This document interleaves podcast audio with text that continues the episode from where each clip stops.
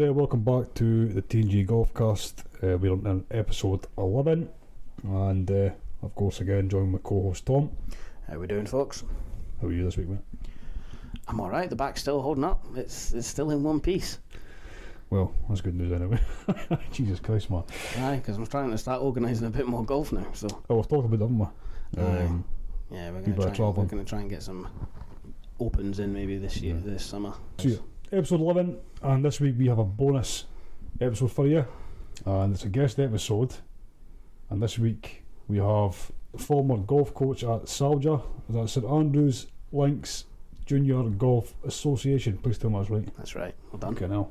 I can't get that one right. Uh, past captain of the very prestigious St Andrews Golf Club, and of course, father to my co host on my left here, Tom, we have David Edgar. Hi, Dad. good evening, gentlemen. How are we doing, mate? I'm fine. Yeah, good. Thank you very much for joining us. You get a mention every week. Every fucking week. That's because a you keep bringing up Nick Faldo. Yeah, but Faldo's mentioned after you saying, well, my dad, well, my dad. Yeah, true. but when I speak about golf, Yeah. the main person who got me into the game Well, me as well. got me obsessed with it Yeah. is Just Dad. think how much more money you both have if you didn't get into golf. Nah, it'd end up in the pub or with cigarettes because I'd need some other vice. Yeah, so thank you for coming on board for this episode, mate. Appreciate it. And basically, always, as like I said, you are mentioned every episode. You're a big influence in our lives for golf. Um, you got me into it. You got Tom into it. We just wanted to pick your brains, and uh, There's not much of them to pick, but go for it. I'm glad you said it Yeah. Because I just get lamped around the back of the head if I say it. Oh, there's still time for that today, mate. Tell you. Mm-hmm. But yeah, so we're just going to pick your brains with your experience on it, and that, and obviously let the listeners get a wee bit more of a grip of when we talk about you on the podcast, who you are. Let's get it on. So, first things first, who got you into golf? Uh, I think what got me into golf was a couple of schoolmates. Although my father played golf at the time in a roundabout way, um, he never really encouraged me to play golf. In fact, when I started trying to play golf and nicking one of his golf clubs to play golf in the swing park was actually no good because he was left-handed. so uh, yeah, that was awkward for me trying to knock it round the swing park between trees with a left-handed golf club, which I had to turn the other way and just try and play that way. So um, yeah, it was schoolmates really, but it wasn't really a, a dedicated get out and play every week like some of the guys do now. So, would you be like the rest of the, the kids up and down the country that it was more football that was probably Yeah, I played a lot of football. I played uh, Hampshire County level. Yeah, at 15, I played in a men's team, so uh, that was fine. And then when I joined the Air Force, I was still playing football at uh, station level and uh, had to go at command, strike command, but uh, that didn't really work out. And then, uh, so I still played football at home when I went home at weekends, and then uh, played for the station second team. Uh, then I did my ligaments in my ankles, so it really sort of like put me back to what can I do. So have I got you to blame for all my injuries? No, It's not in the at all. genes. No, no, I don't think it was. Uh, I just think that was in your brain because you just uh, your brain was like, he's bigger than me. He's not getting past, so And one the- of us is going to make a mistake. And the roast of Tom starts. Yes. yeah, so yeah, So when you were in the RAF then, did that where golf really gripped you more yeah. after My the first, injuries? my first year and a half in the Air Force joining is mainly you spent training. So uh, once I got through training and got to Lyneham, there was a course that the station had a concessionary rate on. So you know there was a couple of good golfers there at that time, sort of plus one one handicap scratch, which I'd never really had the opportunity to mix around. So a couple of times they'd take you out for a game, and that sort of like just got the the feeling of oh yeah this could be fun, maybe give it a go, but then back into another training course for promotion. So uh, it dropped off. And then I went to Scotland uh, based at RAF Kinloss. Arrived there in 1983, and my cousin was a policeman in Elgin, which was about eight mile down the road. Good old Shanksy. Yeah, Brian. Yeah, yeah. Always take the piss out of him, Shanks. Yeah, you see him on every toilet seat going around the world. Yeah, and I've seen quite a few around the world. Um, so, yeah, um, Brian got me out playing, and then I joined the local club at Forres. Um, my first three cards, I should have had a 26 handicap, and of course, then at the time it was maximum 24. And the handicap secretary said, "No, I watched you play one hole and you parred it, so you can have 15." so he gave me 15, and then uh, there was a group of guys there. There was like 10 local civilian guys. I'll call them civilians. They lived in Forres, and then there was like 10 RAF guys on a Sunday used to get together, and it was the old way. So for every two shots under par, you lost a shot off your handicap within this small arranged society, not within the club. The club still played formulated medals at the time, so I played in that one winter. I started I started off 15, and I ended up the winter playing off three Jesus Christ. Under their remit. Yeah, yeah, yeah. and, but then, and then you go back to April and you start off your handicap at 15. And I Mhm. thought, oh, great, I'm going to murder this golf course. and I don't think I broke 100 in the first medal. so obviously, winter tees, winter greens, Yeah. and the course playing a lot shorter, it just sort of made you wake up. Also, a mental adjustment as well. Yeah, definitely. Yeah, but Forres was an absolutely fantastic golf course to be a member of. You know, they were very, very friendly, absolutely superb. Uh, you, you learned to mix with the the community, and you also learned to balance your golf and your drink. So yeah, it was a good golf club, really good. Enjoyed my four years there. Uh, I had a very successful second year in there. I won the handicap competition in the five day open, Fraser Cup. So it was a, always used to go in there when I was back visiting, go and check the trophy cabinet, and make sure my name was able to be read.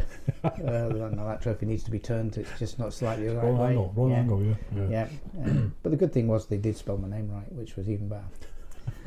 and then with all my winnings that week, um, we just bought a house in uh, Forres, so it paid for all our bedroom furniture. So in those days, you know, to win 185 pound for a five a- for a five pound entry fee, which was and it was paid out in Golf Union vouchers, Right. which all shops accepted in the, in that day and age. So yeah, no, it was good. I had a real good time there. Met a lot of good friends. Sadly, some of them have passed, but uh, yeah. Uh, and at that time, I would say 1983, 84, every competition was posted in the P and J. So you had uh, Press and Journal for uh, the wider community of people. You had uh, male singles, males doubles, males mixed, and females singles. And between April and October, I think the estimated combined prizes, community added together, was just short of a million pounds. Oh, shit. And those days as well. And that was in those days, in Yeah. 83, 84. Just makes me feel even shitter about my golf. you, you, you could, some guys could play a weekend. They play morning in one competition, afternoon in another, and then the same on the Saturday and the, uh, do that both on Saturday and the Sunday. And if they were on form, they're picking up 400 quid. And then they played in a mixed competition.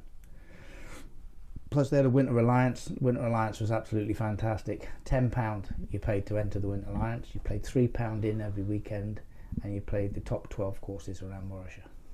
Yeah, there's a lot of courses up there that are decent. We, Yeah. we went through this last week, didn't yeah, we? we were talking about the top 100. And the best person to you, ask for you, got, region. you got mentioned quite a lot, especially when we got to the the Inverness area, because obviously you've played a fair few amount of golf around there. Yeah, yeah. in Nairn, Rossi. Nairn. I had my first ever golf lesson at Nairn Dunbar. Uh, it was, uh, I would say, let me work it out, roughly 25, 24 years of age. And decided I'd go for a lesson. And the guy there had the old one meter wooden ruler. Right. And you used to think that I thought when I first turned up that was an alignment stick. No, that was a rap on the knuckles. um, and he was in his. Was I- he an ex-teacher by any chance? No, no, he was a, he was the, the local club pro. Um, he was out of condition, out of shape, but he could certainly hit a golf ball and he could certainly teach. Yeah, but if he didn't do what he teach, you got hit with the knuckles. So on the third attempt, he went to hit me in the knuckles. I said, "If you hit me again, I'm going to deck you." um, and then we had a mutual agreement after that. So I had three lessons with him. Uh, didn't really work. So then I just thought, right, I'll have a look at golf for myself, my own perspective, and then take it from there. But when I obviously got awarded this first handicap at 15, 1984, I think that was, I left Forres playing off five, 1987. See, that's, that's, I mean, the courses around there, especially, the facilities up there, there's a lot to contend with. Yeah, I mean- I'd say they were very good, especially um, they were very good in support of families. So junior golfers that came into the golf club, they were very good for that. They had a good junior section in most clubs around that area. Um, Lossiemouth had a really good junior section. Um, Forres, Elgin. Elgin was an absolute brute of a golf course. Still is, in my opinion. It looks it. It's, Yeah. a, it's a tough course, a tough opening par four, really tough opening par four. But yeah, quality golf courses. You, I don't think there was even, even when Hopeman was a nine-hole golf course and they talked about turning it into eighteen, the the plans when they projected them to turn it into eighteen, everyone was like, yeah, this is going to be good Mhm. and it's they've been really good. And the good thing is, I think as well, um, they they kept their prices for golfers. They didn't jump out of the box. Some of them have, obviously Nairn and that, but their Nairn are It's reputation there as well. reputation. You know, popped they've up, isn't been you know Walker Cup. You hit, you they've, uh, hit the top 100 as well, and you're yeah. there regularly. You can kind yeah, of you're right. Yeah, and obviously just along the road from there now is Castle Stuart. So uh, you know that's uh, we enjoyed got a that day, didn't we? That's one of your favourites, isn't it? Yeah, Heart Attack Hill, thirteenth. Aye, between the 12th after the 12th green and up to that's the- 13. yeah. It's got a water station halfway up the hill. Yeah, you need it you need it. unless you've got a go kart, uh, caddy car. But go-kart. even Yeah, well, a go kart engine would probably get you up that hill. The caddy, uh, the golf cart struggle. yeah. No, it's uh, But so, in, in your opinion, then at that time when you were there, what was your favourite course and what was the best course you played? Um, favorite course I'd say was um, Boat Garden. Everyone enjoyed going down to Boat Garden, uh, especially when you only pay three pound for the green fee. Uh, fucking Jesus Christ, uh, um, but I think around the courses of there, I'd say in those days, Moray Old was probably that or Elgin. I'd say I I enjoyed Nairn. Don't get me wrong, but there was more features on uh, The others. uh, the other two. Oh, 'cause they, they both Parkland did. No, Moray's Links and Elgin is Elgin's Parkland, Uh, Elgin's Yeah. Parkland. Yeah. good. So, looking just at on, it, just on that one thing on, on so in 1983 when I went there there was a thing called the Moray ticket which was the 10 golf courses that signed up to which was Elgin Moray um, Hopeman Forres um, Spey Bay great golf course and Hope uh, Buckpool Strathlene and, and a couple of others that I can't remember at the moment my age memory goes but what's my name? you got one round of golf on each of those golf courses, and at that time, that ticket was thirty-eight pound.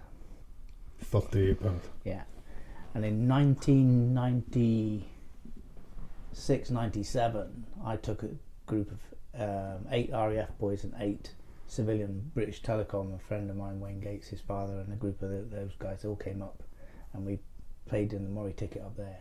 In 1997, that ticket then cost 60 quid. So 10 golf courses at £6 a go. And that was between April and October. You could play one round of golf on that ticket. The sequence has changed now. You Yeah. get a, you get a reduction on your green fees. But what an amazing opportunity to tour and play golf in the late 80s, 90s. Born in the wrong era, mate. Oh yeah, I see it all the time anyway. But yeah, definitely. Yeah. Yeah, so no. Jesus Christ. So what's the re- what do you think the reasons behind that then? Obviously, we're talking about getting prices back then to prices now. Obviously, they got inflation and obviously popularity, I suppose, with golf courses and I think in those days, you know, my opinion would be that golf was built for the communities. You know, you you had all of all all of the, the towns rippled into each other. So it started in the June and it finished at the end of August, beginning of September. You could play an open competition, start in one area in the county and just work your way right Mhm. across. If you had the time off, you could play in an open competition all the way through the big the big open competition to the five days. I think the big issue as well just now, today's golf, a lot of it is always reliant on the visitors. So you're you're, Yeah. you're getting your obviously your main markets probably here are the Americans that come across, and they don't tend to play a golf course unless it's a three-figure sum. They they seem to think that the higher the price, the better the golf course, Yeah. regardless of what it may actually be or what it looks like. Whereas we're talking. You, you mentioned Boat of Garten. Now Boat of Garten probably would be one that they would play because it's in the top 100. It's got such a great reputation. But even on a Saturday, it's about 70, 80 pound for a round. Now that's maybe quite a bit to some folk in this country, maybe a bit more reasonable. But if it was 300 pound, the Americans would be going there straight away. So would like the Japanese that come across. So I think golf clubs have had to change how they market themselves as well to to golfers. Yeah, I think the other thing with that, I would fully agree with that. But the other thing as well is, is that the golfing community now has set itself that the survival of golf clubs is based on in, on income from On tourism, yeah. Yeah.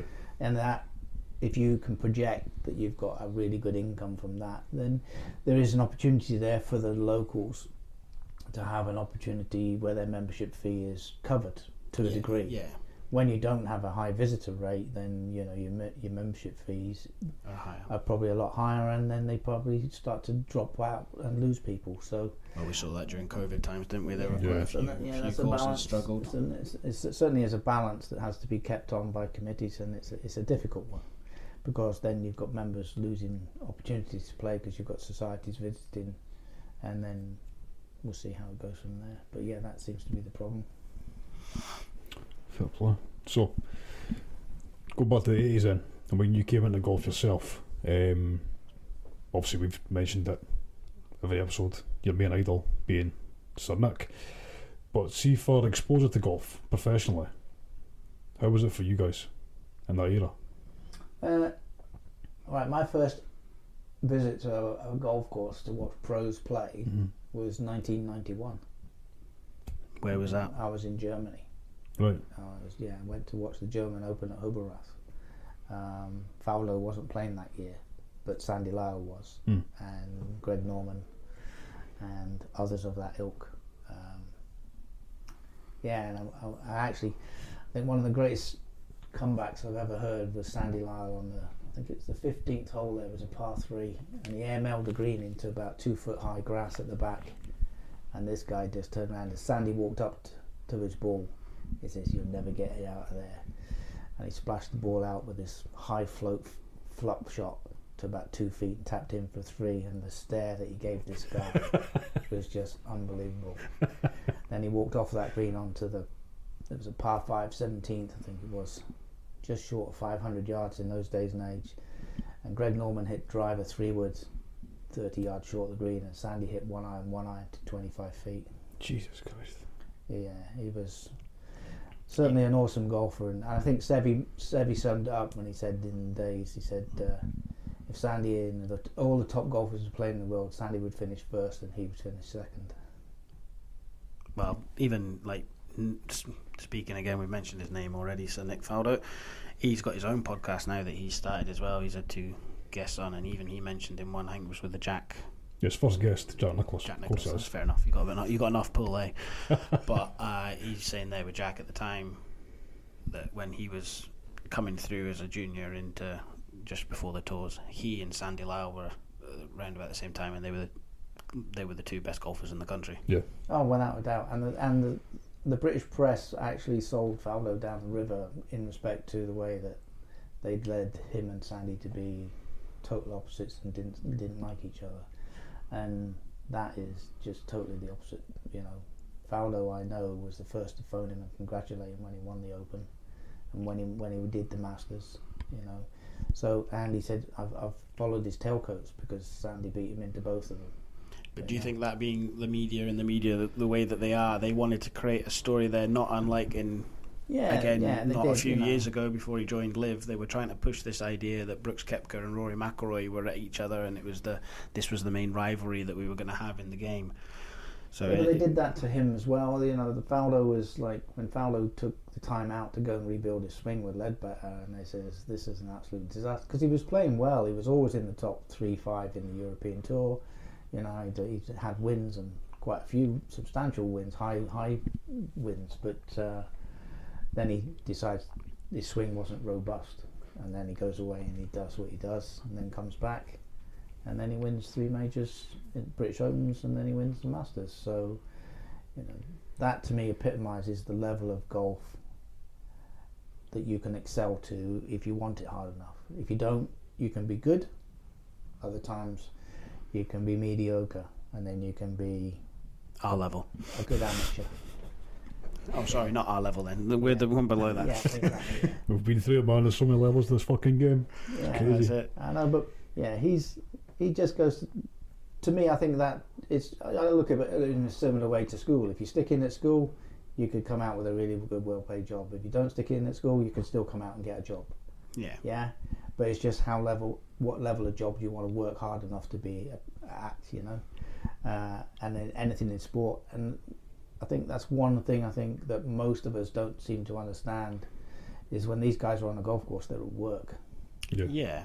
And uh, Again, a a lot of the time we don't see as well off the course is the amount of work that they put in to their games behind the scenes. Yeah, they're hitting like thousands of balls. Well, it's not just that. Well, if you look at Faldo, for instance, you know, a lot of people said, why did he get his knighthood? You know, he was a great golfer and he had a lot of wins and obviously the six majors. But at that time, I think he had 21 tour schools Yeah. around the world. The amount of juniors that he introduced to golf, you know, and I've got a few guys in my club um, that would turn around and say that, you know, what they did from going to his tour schools and at junior level, um, Faldo actually set them on a path that they would enjoy their golf for the rest of their life. Yeah. So, and then on the shirt tail of that, you've got people like Monty did it, and then you've got Paul Lawrie doing it, and everything. Well, they're all at, for- they're all at it now. Even the well, guys. yeah, but they've done it now. for the right reasons. Yeah, you know, yeah, yeah. and you know, they've had a lot of success out of golf, and they're putting back into golf. So yeah, yeah, I like the guy, one hundred percent. So that's We'll it. come with Faldo in a minute. I was just going to touch back onto your time in the RAF um, and how you were uh, Paid to play golf, exactly a very resourceful rascal, we'll say. Um, especially when you moved to Leuchars. Well, Leuchars was Leuchars was a, an aspiration for years. You know, you, you, if you start playing golf and you want to play in the home of golf, then you've obviously got you've got to get based at RAF Leuchars. You know, you're only seven miles from the, the old course. But isn't it a thing that when you get promoted in the RAF, you usually move to another state, uh, like another area, another station? But yeah, you do predominantly, unless there's caveats. Did you get promoted at Leuchars? I got promoted twice at Leuchars. How did you stay at Leuchars? Well, the caveat the caveat at Leuchars is that if you do the due diligence and you have children that are in their education taking exams, So I'm only here so that you could keep playing golf. well, again, you've got to look at that because then that means I had to project 17 years or 16 years in advance for that to uh, get your mum to do the right thing. so, uh, yeah, you know, eh, I said to her, you know, we obviously have to put the bunk beds down soon and start doing this. So, yeah, That's enough of that place. yeah, but no, yeah, I got promoted twice and managed to stay at Leuchars. I ended up doing 12 years back to back before I left the Air Force. Um, but 27 years, I had a great time. Played a lot of golf, a lot of good golf courses. Um, what one stand out to you? Um, well, we played a lot of golf in the Lincolnshire area because the main hub of the Royal Air Force was around that area. But um, golf in Scotland, we the RAF championships were all around the south of England, uh, around that area. Then one year they came to Scotland, and uh, it was, yeah. Most of the golfers said that it was probably one of the best courses that they'd ever What course did you play. play? uh, I believe it was played at. Um, I'm going to say Morayshire, but I can't to this moment remember.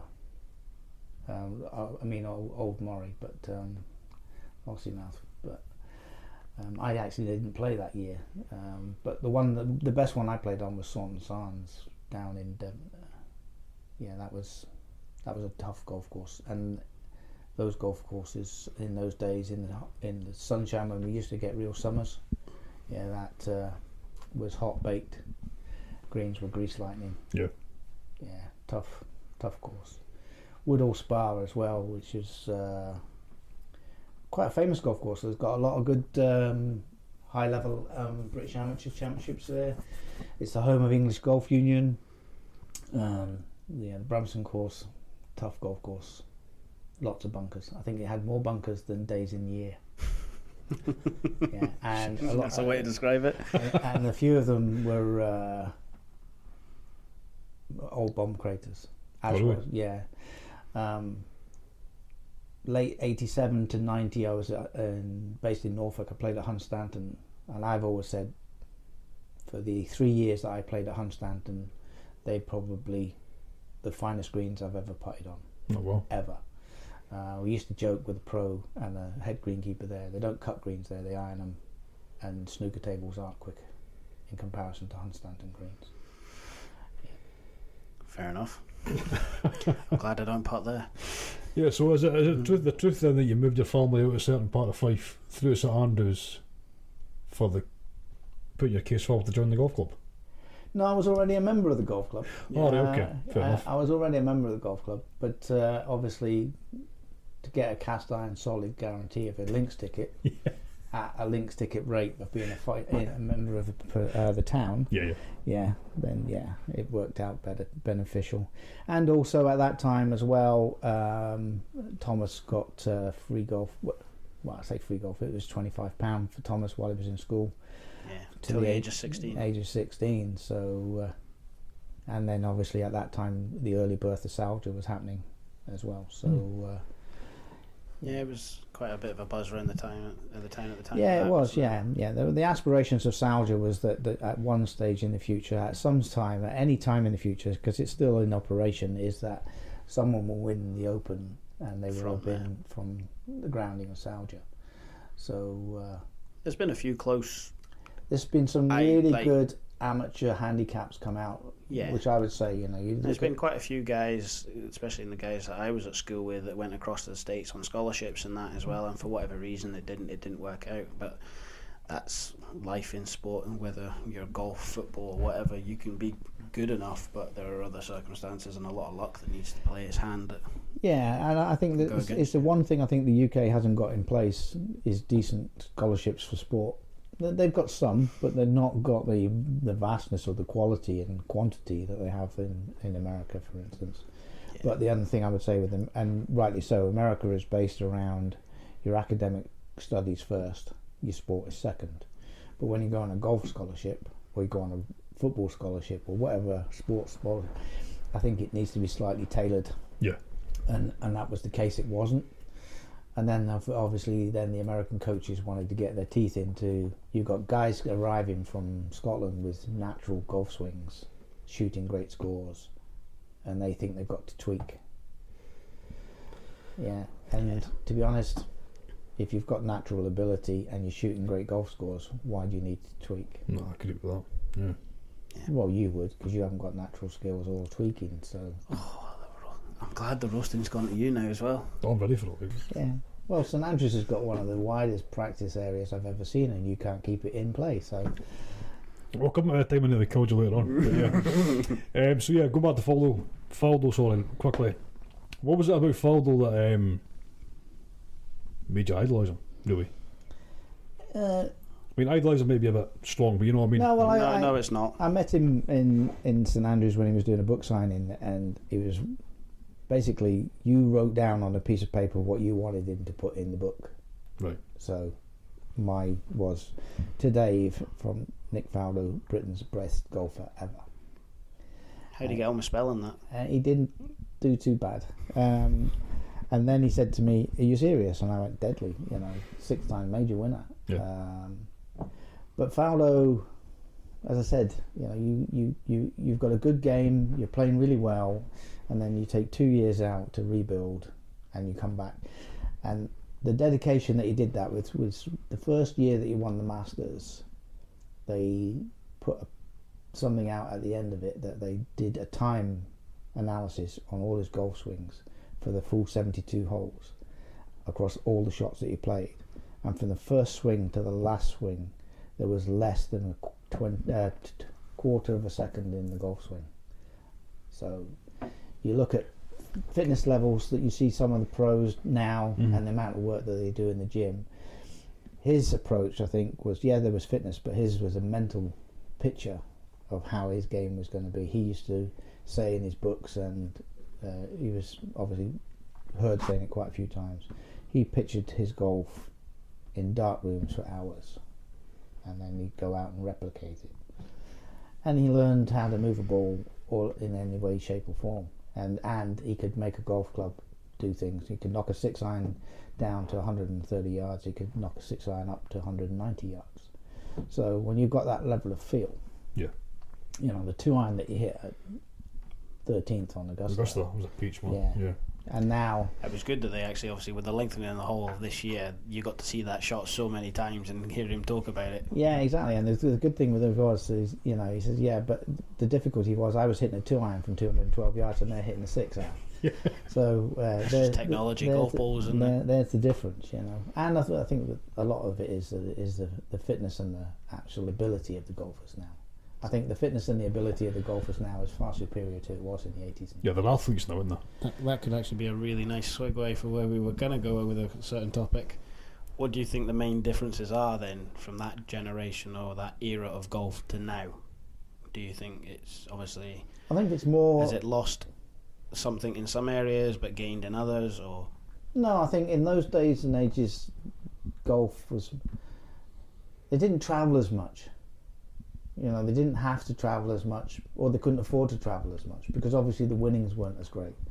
So, you know, you were in in amongst a, a pool of golfers, the top fifty, say we say in Europe or in England or, or in the United Kingdom, and they all had the same sort of attributes.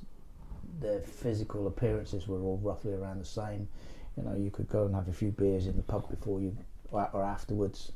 You know, there was very few golfers went to the range in the late 80s, 90s, early 90s and hit shots like they do now. Um, whereas the golfers now, it's so difficult to win. You know, so you could pick the top 10 and someone could come at you. You know, I think the last person that come from nowhere, out of nowhere, was John Daly you know, late qualifier in and then walks the PGA yeah? and then never got picked for the Ryder Cup. Yeah. That's, But do you think that was an attitude thing with him, or a, a, No, a, I think personal, that- a personality style? Because he came in and he was maybe the first sort of untraditional golfer in the sense that he came in, he didn't look. Daly in those days was the Bryson DeChambeau of now, and in the when he was bombing it. And but the thing being at that time in the Ryder Cup, that particular next event that he could he should have played in, to be honest, in my opinion, was it was a bomber's course. It didn't matter what he did; it was a bomber's course, and he had the short game to die for. You know, he had no limitation on flop shots, bunker shots, or whatever. So it was an error for them not to pick him. But they, you know, that's They still won it though, didn't they? Um, I can't remember. What honest. year was that? I'd have to have a look. Was it War on the Shore, or it wouldn't have been Brookline? No, it wasn't Kiawah Island. That was no, no. It was, Early, to, earlier than that. yeah, I'd have to have a look. Oh well. Well, the Americans dominated at that point in the Ryder Cup. They were dominating. Yeah, they were dominating.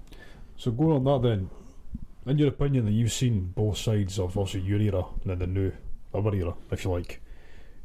Would you say the players from your generation are better golfers considering the equipment they used? I mean, the technology they didn't have compared to the golfers now. Is it easier now? For Oh, it's golf? definitely easier now. Definitely easier now. Golf clubs are More forgiving. well, the, yeah, everything's more forgiving. The ball flight is so you know. And to be honest, you look at the lofts on some of the clubs that you would have bought in uh, 80s. Yeah, a seven iron was three degrees weaker than what it is now. So, and I think, uh, to be honest, I think that's down to manufacturers for selling point. You know, why? And I, I, came across it myself when I went into, uh, I went in for a session with the new Titleist irons that were out. Um, I had a set of Titleist at the time, and I got two yards difference on a brand new set of clubs that between seven years old. Yeah. And then I, I tried a, a Mizuno iron, and I got 15 yards. But then you find out that your But my my- degrees were about two degrees stronger, three degrees stronger. So you look at it from a selling point. You sell someone a, a seven iron, and the guy's hitting a seven iron 180 yards, or he's hitting a seven iron 150 yards. What set of clubs is he going to buy? And then when he's sitting in a golf club, and the guy goes, "Yeah, I hit seven iron 150 yards." You go, "What? You hit, only hit it that?" You know. So Yeah, testosterone and ego goes hand in hand. Yeah, and the other thing now in my days, you know, I've always been a high high ball hitter. I mean, I remember my first RAF lesson. I went to um, Carston, UK, Ping Centre. The Royal Air Force used to go there for a weekend, and um, there was an old pro there, Roger Jennings. He was an absolute stalwart of golf, taught in the Northumberland area. 70 odd years of age he was, absolutely stalwart. And he watched me hit these clubs. I was hitting this shot, and he went, Man, I have never seen a three iron go so high. He hits a three iron higher than I can hit a wedge. Yeah. I said, yeah, but look how far it's going. Mm. He went, doesn't make any difference. He said, look how high it is. He says, you're going in with that club from with that height, it's going to sit down. And in those days, you know, that height wasn't a thing. Now you look at the pros, Yeah. yeah, they're hitting what 190 yards with an eight iron. Yeah. Yeah. Yeah, and the height that they've got, it's So- unbelievable. Quickly on that, then, with obviously what's a bit trendy at the moment and been spoken about in the last few weeks, last month certainly. Do you think there's a need for the ball to be rolled back then? If this is something that they're saying need to take yardage off so that they're not coming in with that eight iron? I don't know. There's two ways you could look at it. It will still, no matter what we do now through the game, regardless. If you take the top hundred golfers and you look at their attributes and, and whatever, if you take 30 yards off everyone, you're just going to roll it back. So it doesn't make any difference if Rory gets rolled back from hitting an eight iron to hitting a five iron. It just means the guy that at, at 80, where he was hitting a six iron, is now hitting a four or a three iron, or he's going in with a rescue. So you haven't rolled it back any real way in in respect to how the golfers are going to perform. So the guys at the top are still going to have more control Oh over yeah, the definitely, coming and they're always still going to have that advantage. So, and that comes down to two two or three different things, you know, ability, um, physical fitness, and their ability to get through the ball better. You take it, for me, I would tighten up the golf courses. I, I think that if you look at most of how these pros perform in likes of the US Open, likes of, then you need to say it's not the ball that needs to change, it's the golf courses. Um, the problem in that respect is to get a golf course ready for a top level, you need three to four months. You do a serious amount of damage to the main users of that golf course, which are the members and the visitors. Yeah. And changing a golf course for that that particular aspect. So you change a golf course for a week, Yeah. which isn't right. So we've got ourselves into an area of limitations. The limitations are going to be, they will tweak them for the pros, which is fine. Um, but we've done this in various areas. You know, Ping had square grooves and back in the 90s, cost an absolute fortune for all the people that had those golf clubs. Then we had uh, spring effect in, in the drivers. You got hit with that I one, got didn't hit, you? yeah, I bought a brand new Taylor TaylorMade R7, wasn't it? R7, and then three weeks later it was banned. You know, so Yeah, it was. Hey, fill me on on this. That's, that was at the time when they were.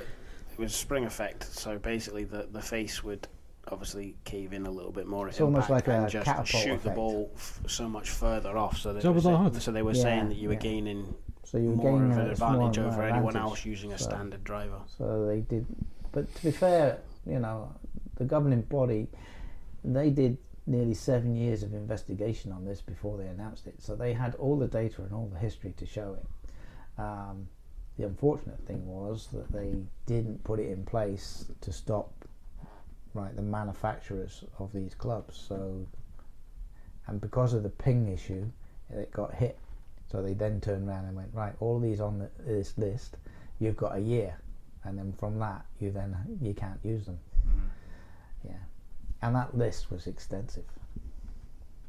Jesus Christ, I never knew that. yeah. I never knew that about that club, eh? yeah that happened in the 90s i actually played golf with one of the uh, scientists in the um, town match who was working for the USPGA he was a member of the R&A and he was part of the team doing all of the investigation into this he said I can't tell you too much but what I can tell you is that this is going to be a major shock through the whole of the golfing community when it comes out he says just listen for these words spring effect yeah Right, so moving swiftly on to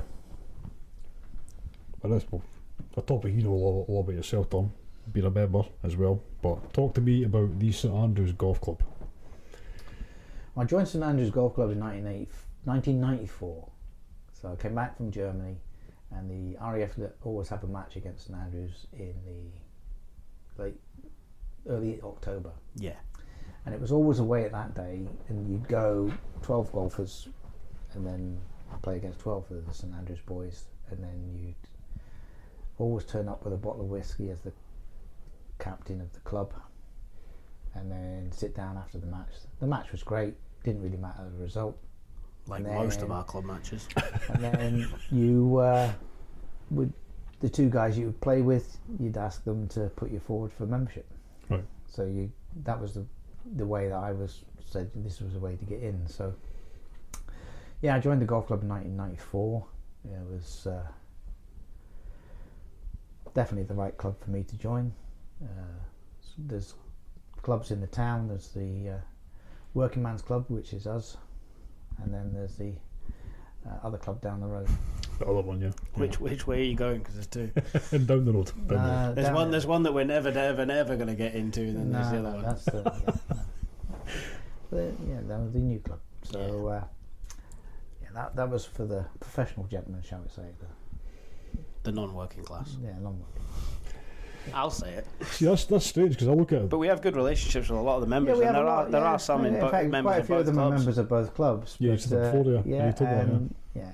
No, I think that was just the early days. Yeah, the banter. it was the, it it was and the everything. perception and, yeah, everything and else. the so, yeah. perception. Yeah. exactly. I think that's probably the better thing to do.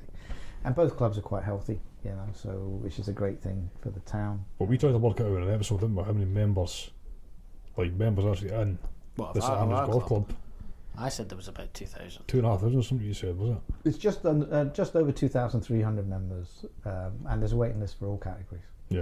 You know, we've got a very good friend Ben uh, at Sterling. You know, Ben will hopefully get in as a con- uh, member next year, and he, he will have been on the waiting list for three years. Yeah. Yeah, Yeah. That's the level. So and overseas the same. and that's not even the list. That's not even including the links ticket because Yeah. obviously that's separate, and that That's list is, that thing, list yeah. is just outrageous. Yeah. So yeah, but Ah, it's so, just yeah. that's that comes part and part with being the, the home of golf, St Andrews. It's I'm sure St Andrews Golf Club has got the because of the size of the membership, uh, and uh, it must be very very close to having the most amount of single figure golfers in its membership percentage wise. I would Yeah. say yeah. um, there'll be a couple of clubs that might want to challenge that. I'm sure. Get up here if you want. um, that's the ex captaincy proudness in him. yeah. Well, yeah. So no. Good segue again, Tom. So you were lucky enough to um, become captain of the golf club, and obviously you served before that as vice captain as well, and I was under. Was his when? I was I was Craig Blair's vice Craig captain. Blair, sorry, yeah, Yeah, yeah. yeah. Yeah, we've had some You served under a few captains because you had to do as your time on the committee. Yeah, you do other a yeah. I would say the average at the time when I went on the committee, the average time to captaincy was not counting you two years, but uh, as captain was probably fifteen years of your life. Was it? Yeah, yeah. The, the, the people that went on went on for. There was, there was a few that would do the odd, but I would say seventy percent of the committee did the time, and so you had a lot of history, a lot of knowledge. You went through various convenerships um, to move up to the point, and the process in place for being captain was basically on the first time you come onto committee, you're elected on voting, and if three guys stand on that same night, the guy that has the seniority of that particular three is the one that gets the most votes. And that carries right through for the time that you go through committee. So the three of us sat around this table could all sit there on that night. One of us could be an absolute workaholic and do everything, and the other two don't do much, but they got more votes than that guy. So that's him, and then we're the two that don't do much. So Yeah, yeah, but, go but the one that gets the most votes is the one that gets the initial offer to become the captain. As long as he's there, he does his part, and everything like that. There's others that go out above and beyond, but at the end of the day, um, you're on your voting. So would you say that doing the 15 years service in a like technically a service that it was for the betterment of the individual that becomes captain because you do all that time, you learn the the, the Yeah, I way think the it's- club is it- probably run, and especially yeah. from committee side, and then obviously members side, and then obviously you've got And there's a lot of things that you need- yeah, to yeah. do and not do. I would agree with that, but there's there's a lot of things that you need uh, to be able to recall on. Certain, you know, we've had certain people try to get back into the golf club that have been banned, uh, and if you haven't got a good process in place or knowledge of that person, you know, then uh, there is an opportunity that if it, it was a fresh committee every couple of years, then that person could get Slip through could the get cracks. slip through the cracks and get back in. So, um, and that way, your club secretary is the stalwart of uh, any club. To be honest, Yeah. you know. So, I think most successful golf clubs go on the longevity of the secretaries. You know, so. And then the working relationship between that and the captains as they come through, because you've got to bear in mind, captains are only figureheads. Yeah. Yeah. Yeah. You know, we don't go in. I was quite fortunate when I went in to my position. The the club had agreed to go do a major refit, so I was there to oversee all brand new changing rooms, lockers, showers, and everything. It was a major major change. You know, we spent best part of four hundred thousand pounds. For a Uh, golf club. That's insane. Yeah, but when you've got 2,300 odd members, I know what I'm saying. It's a fees- lot. That's a lot to put out when. you But to the membership at that time, it was a much needed area. yeah. Yeah, You it, know. it was really de- deprived. Yeah. well, I mean, the building itself couldn't be better located, oh yeah. overlooking the 18th yeah, of definitely. golf course. You know what I mean? I, mean, I love when I do get invited down there by you guys. I love any opportunity to go in. To be honest with you, Yeah, It, it is nice Um, if you're taking guests out that you try and organise with the the chef and that to get on the top or the middle floor and take them by the bay, big bay window for a meal after you're around and you st- sit out and watch. So you get the beach. And then Yeah, even the forest R&A, I've, I've been very fortunate. I've I've uh, met quite a few of uh, well-to-do people in there, Martin Slumbers, you know, and quite a lot of the R&A members say the view that we have out of our golf club, you know, all right, they look straight down the first, but they look out straight down the first. Yeah, we, We look down the get through. first. We look out over the beaches. Yeah. And out. So you know, You get to we, sit we there. have a better view. Yeah. You get to stand out of the window in the snooker room and Yeah, they've got start taking bets stand. if they're going to hold yeah. the birdie putt or not on the Yeah, 18th. exactly, so yeah. yeah, it's good. No, I think the clubs of St Andrews are very blessed. The act Yeah. in place has been to the success of the golf. Um, the Links Trust do a great job, to be honest.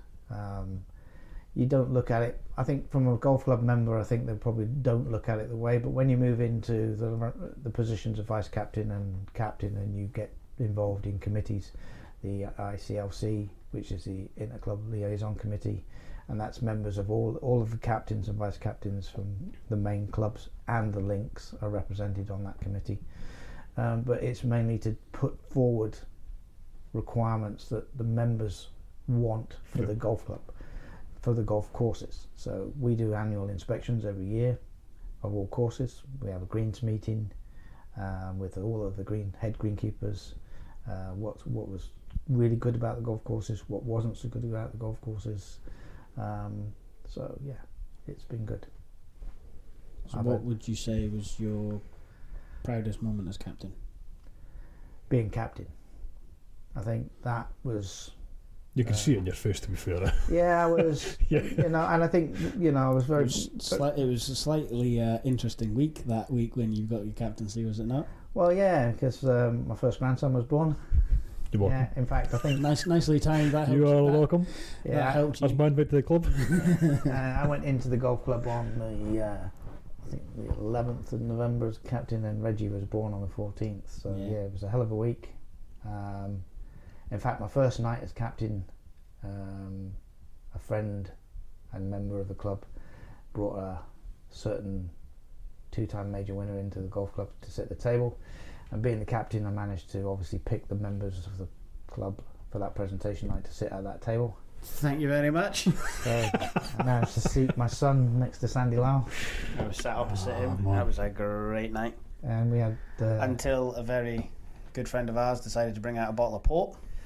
Yeah, but uh, Name the name. Go on. it was good. I was, a li- he was a past captain, uh, good friend of my dad's. Yeah. I got on really well with him as well. Unfortunately, he's not here with us anymore. But Mick Cordner, Yeah, legend. yeah, Yeah, Legend. great guy. Met him a few times myself. I, I kind of think highly enough of the guy, to be fair. Yeah. Aye, there was no one else, in, no one in the room that he wouldn't know or wouldn't spend the time going to get to know. Yeah. um, which is probably I the, could speak big- to the that, biggest like- compliment that I could give him. Yeah, Yeah, he was great. He's, and yeah, it's missed. definitely. Definitely missed. But yeah, he was he was on form that night on the table with Sandy and uh, Bunchy. And, Yeah. uh, yeah, James Sure. Bunch as well. He was a member of our club, past. Uh, he was also a member of Aranese, not? Yeah, and he's They, also they, they uh, two they two are Hickory pairs champions, aren't they? Yeah, world hickory champions. Really? Yeah. Yeah, Bunchy and Sandy. and in fact, Bunchy caddied for Sandy last year at the Masters. Yeah. Oh, wow. Yeah, yeah. So, So yeah, very good friends. Um, yeah, it was a good night. Uh, I think my opening night speech on that day, first day as captain, was, the uh, gentlemen, we have a obviously a major winner here. Okay, just leave him the fuck alone. and but he was great. Guys came up, asked him, and he posed for photographs and everything. And the one question I said to him, I'm going to ask you a question now. And he goes, Oh, here we go. I said, uh, I don't think you've heard this question before. And he goes, I'll be surprised. I said, Okay. Everyone looks at you on the television, and in those days, you're a stalwart of a man. I says, But I reckon you're actually shorter than you were. And he just looked at me and went, I've never heard that question. and yes, he is an inch and a half at that time shorter than what he was. that's age though, eh? Yeah. But- Well, I don't know. I think it's probably carrying all the golf balls around in his bag. yeah.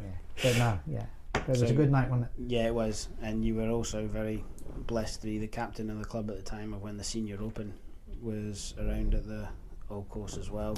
We were there, didn't we, for the final So day? you got to meet another entertaining character of the, the yeah, world of Mr. golf. Jimenez. Cigar smoking salsa man.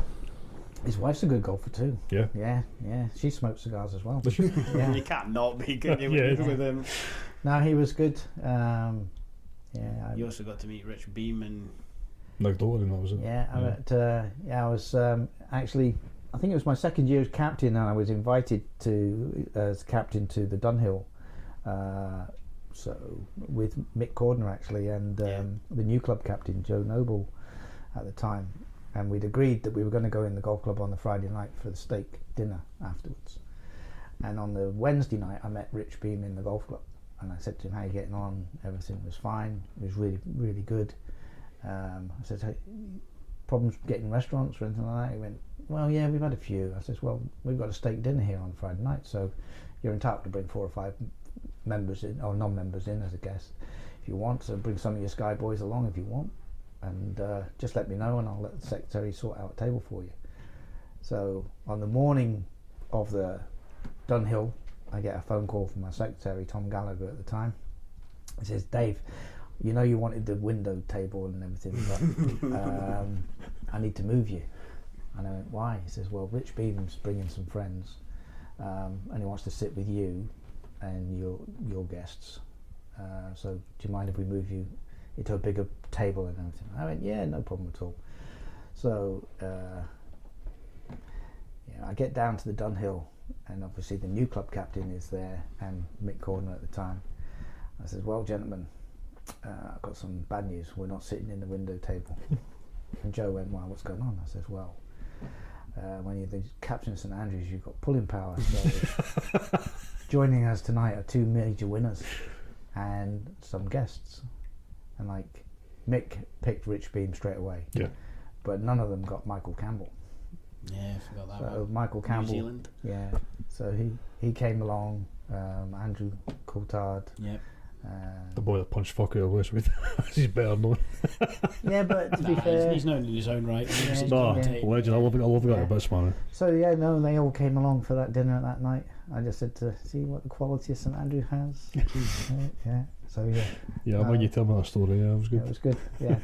so yeah, we had a great night. Um, me and Coltart were the last two to leave the Didn't bar. get my invite Yeah. for that one though.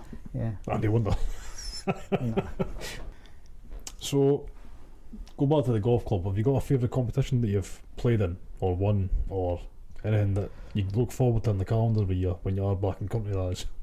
Well, I think obviously most people will love to play on the old, so you play the spring and autumn prizes because that's the two times a year the golf club is guaranteed to have the open, the old course, and we try to optimise as many golfers as we can get into that competition due to the daylight hours.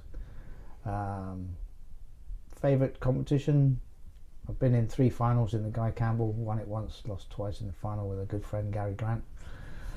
Um, so yeah, I'd say the Guy Campbell, uh, which is quite a not not saying it's any more presti- prestigious than any other comp that we've got in the club, but it's a it's a really tough one to get to the final because it's pairs alternate shot, yeah foursomes, which yeah. is a really really tough format to play. Yeah. So no, I would say Gary Grant. Uh, Gary, I think now is down to two. I think at the time, me and him were both around four or five. yeah, But that guy has got to be one of the finest wedge players I've ever seen in my eye, Yeah. in my life. Doesn't matter downhill lie, that guy can get spin on a wall. uh, and uh, in fact, um, he's just quite nonchalant about it though as well. he is. But it was. Uh, I, I'll tell you how good it, I, I know his wedge play is, and and it go I go back to so I've, what I've been back in the country now six months nearly. I was Saudi Arabia for two years, so I'll go back say four years pre-COVID. Lindsay Shield, Gary's match number twenty-four, and the match is tied. And Gary's coming down the 18th, and he's one up and the guy knocks a ball into four and a half feet on 18. On the old course, On just the for old, context. yeah, just on the 18th the old. The guy knocks it into about four and a half feet, and Gary Grant knocked it into six inches. Fucking hell. so we win match 24, and match 25 was already in the bag. So that, that was a, one of the closest Lindsay Shield results between us and Leven Thistle. Hmm. So yeah, it was a really good game. But you just get over, and then if you had anyone around that sort of match number, then he was definitely the one player you would want to play that wedge shot into that green. definitely good, very good. Who's the best golfer you've ever played with?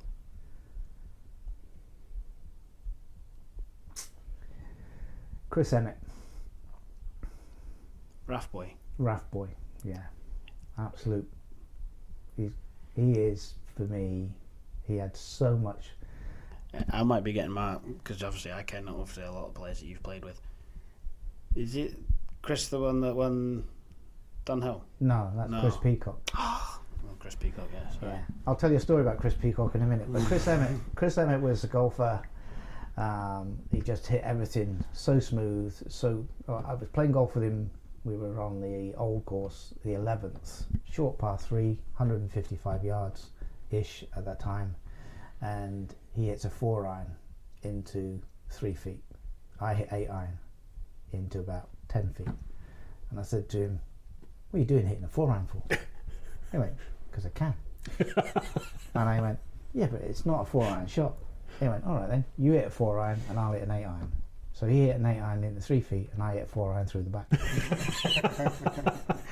Just natural talent. Just pure and natural talent. Yeah. He fell out with the Royal Air Force over something that he didn't get promoted, which was an absolute travesty because he was forever being asked to play golf by all the Air Commodores, group captains, and everything like that. So he didn't get promotion, didn't get to stay in the Air Force. Air Force's loss, 100%. So he didn't play for two years. So then me and Wayne Gates talked him into playing. He hadn't played for two years. He went out for a game on the old and knocked it round 73 scratch. It's just some So, of those boys can do We'll come back to? Chris Peacock. Now, Chris Peacock represented RAF Leuchars in the Dunhill Cup and won the Dunhill Cup amateur pairs match. But I was drawn against Chris, uh, Chris Peacock in the uh, semi finals of the singles, RAF Leuchars singles. And we were practicing at Drumoig. So we, Thomas was caddying for me. We drive up, and I said to Thomas, Go and watch this guy hit golf balls. This guy hits golf balls like you've never seen. He was the Sandy Lyle of a one iron Mm. in our in the golfing, and he's creaming these shots. And I'm down five or six bays down. Thomas comes along about half an hour. And he says, "Dad, You're fucked. you're going to get your ass kicked." and I said to Thomas, "I says, son, he can hit the ball like it's going out of fashion, but he can't putt." Oh. I beat him three and two. Three and two. Yeah. Jesus Christ, man. Did he not win the Dunhill twice? Uh, no, he They're played. He played the second year. Oh, they didn't. Yeah. Yeah, but yeah, no. Yeah. Yeah. So we normally pick a golfer each year. The second year, we were told Chris Peacock will play Retain. Yeah, you had to try because he was defending Yeah. the, uh, The title. which was fine. But that was another chance, you know, at, at Leuchars because Leuchars facilitated Dunhill Yeah, yeah. and everything. The team got in, so I played in 1995 in the Dunhill Cup. Howard Clark was the, uh, the pro that we played with. He was two weeks after the Ryder Cup. He had a hole in one in Ryder Cup that year as well. So yeah, it was good. Did you not caddy? Was it you caddied for? Was it Alex Cejka? Uh, no, Cejka played the year before. Ah, Yeah, for one of the guys I caddied for. But yeah, he turned up first ever visit to St Andrews, round at eleven. He hit three shots into eleven. Yeah, his total score was five. Hole in one and two twos.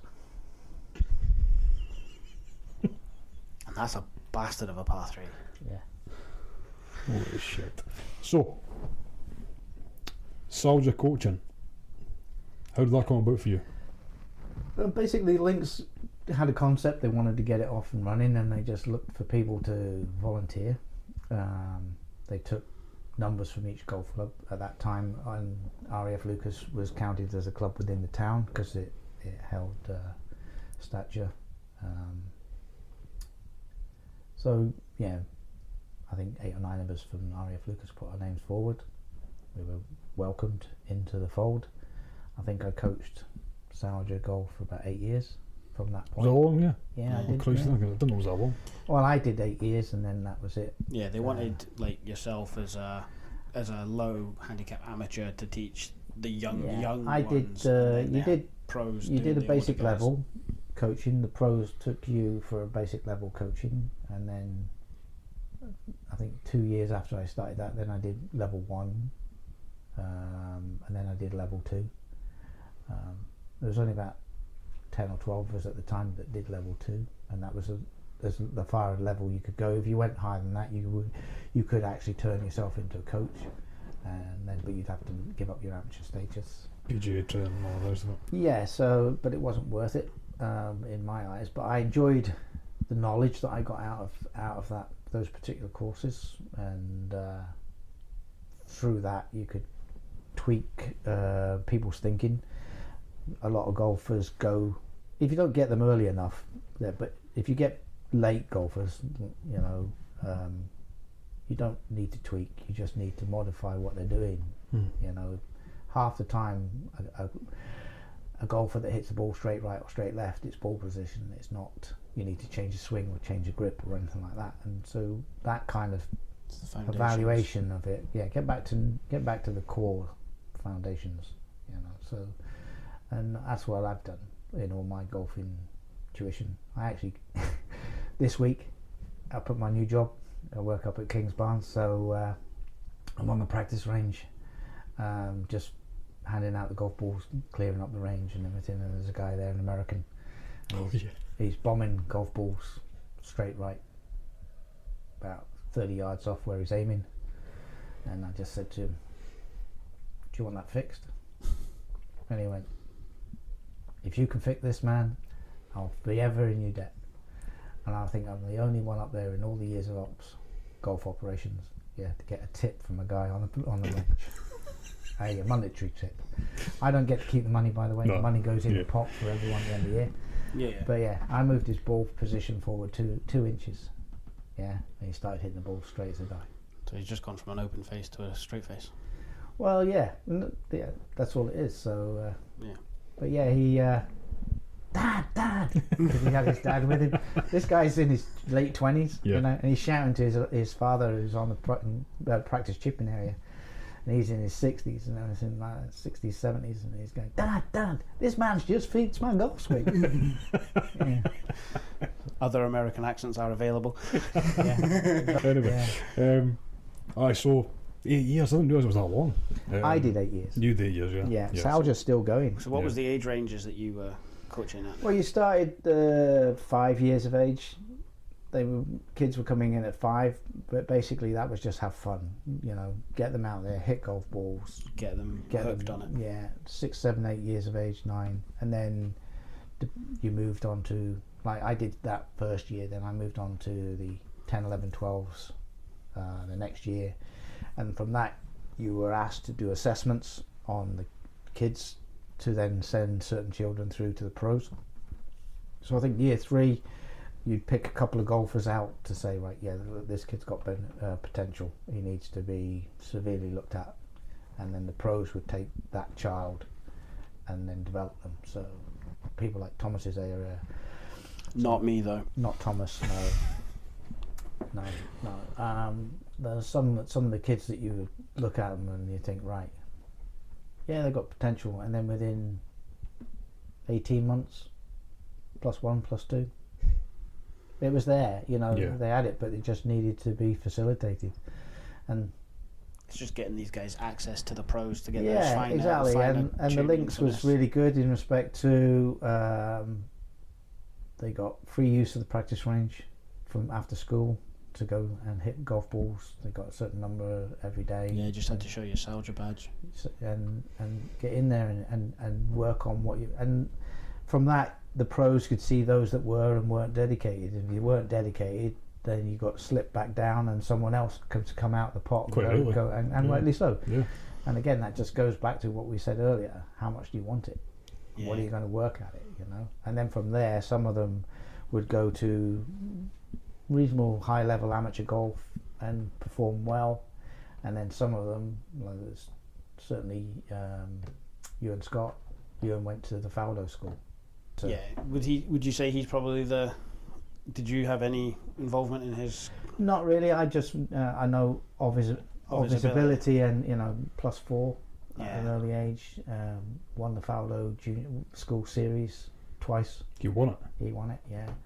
Um, I don't know what the concept of that was, but and you know, or anyone that went to the Faldo school got Faldo's number, so then he could phone them and say, "Look, I'm having this issue," and he would talk through things on the phone.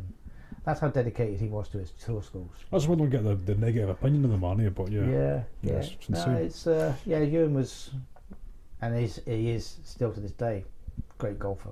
Another one with a really smooth um, striking ability, doesn't get phased.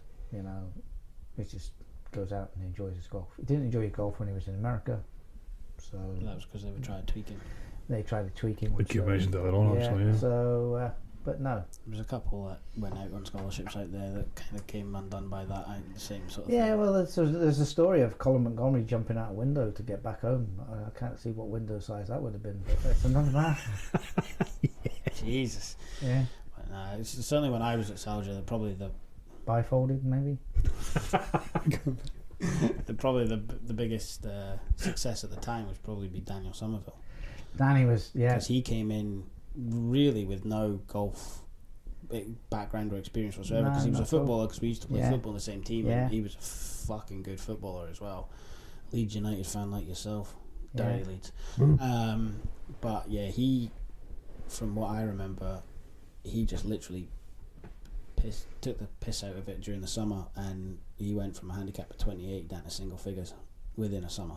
In a summer. In a summer, Yeah, he was summer. just relentless. It was literally all he did and was then the golf. next year he was plus one. It's And- dedication, man. and he's a club. He's a club But you champion. said talents there. Yeah, he, he's. He, I think he's the youngest club champion Ah, of St Andrews.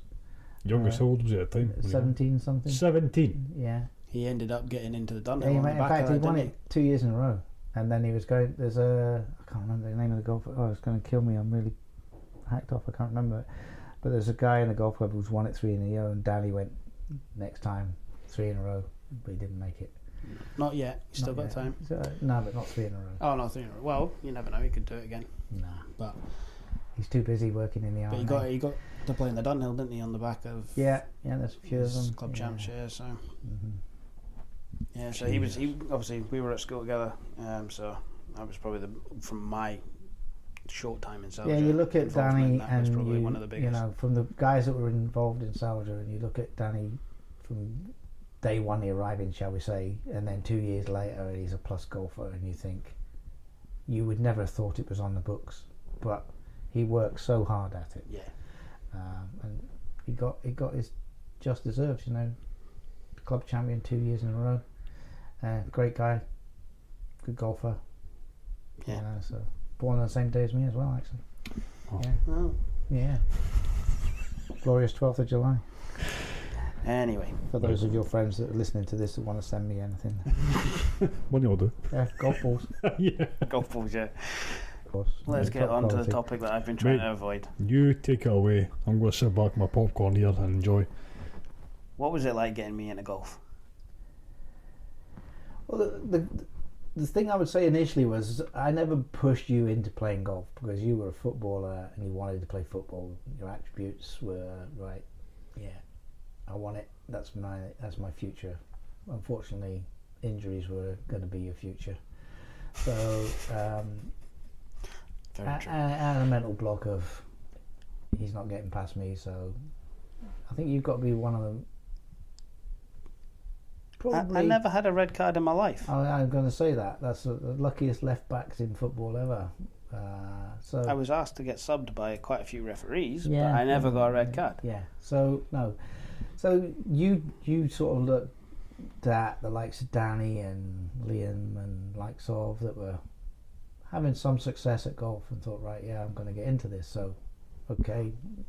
Yeah, you got you got me into it casually before Casually, then, yeah, but yeah, that was But when it it was sort of my, so- my obsession shifted. And then it was right, okay, show me. But the biggest thing with Thomas was it, Thomas's way was Thomas's way. There wasn't uh, look.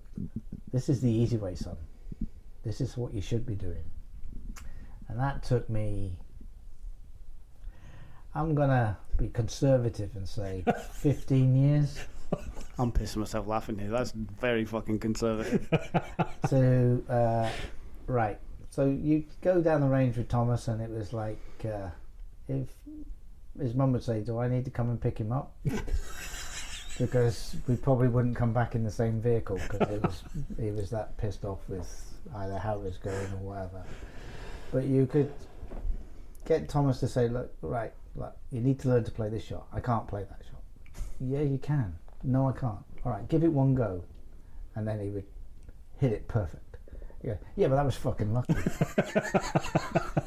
so, and then it was oh fucking hell. can My you- childhood trauma's coming back in to bite Do you, yeah.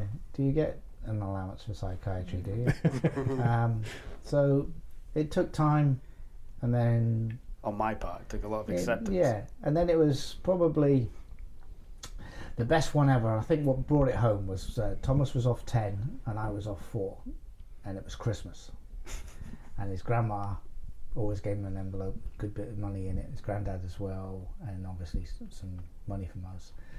And he was big booted about it. He went, Dad, I bet I get to single figures before you get to three. and I says, How much do you want to put on it, son? He says, 10 quid. So we put 10 quid behind the clock on the mantelpiece. It sat there, £20.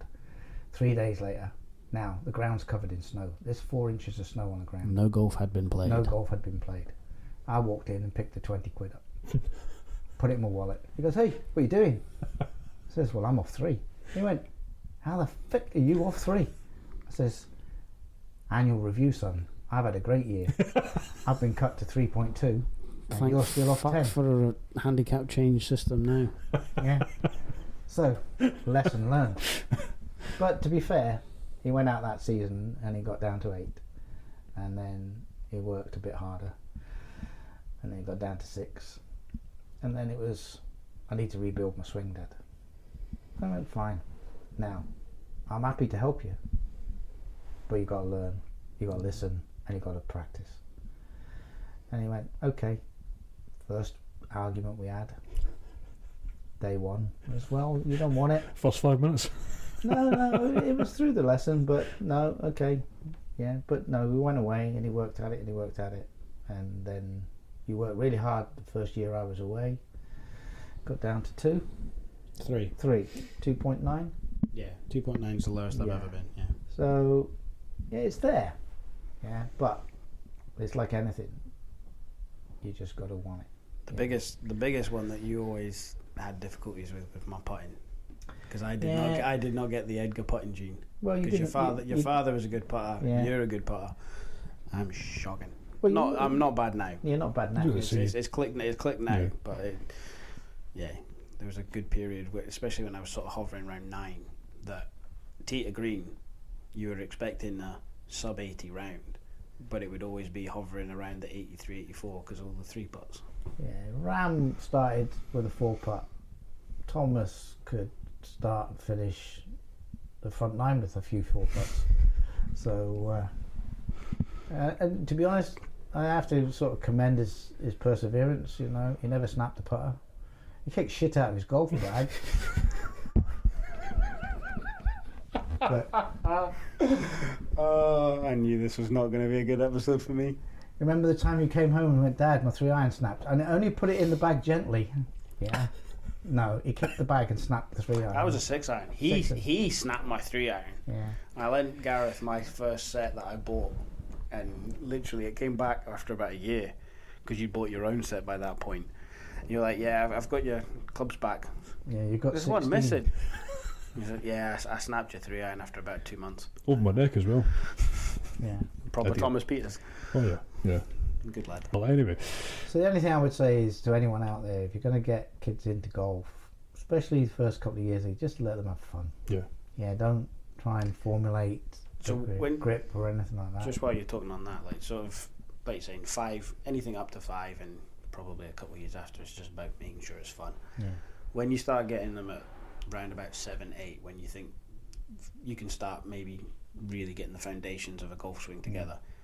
When you were coaching, because I know how you swing the game and how you think about the game is very much smooth tempo.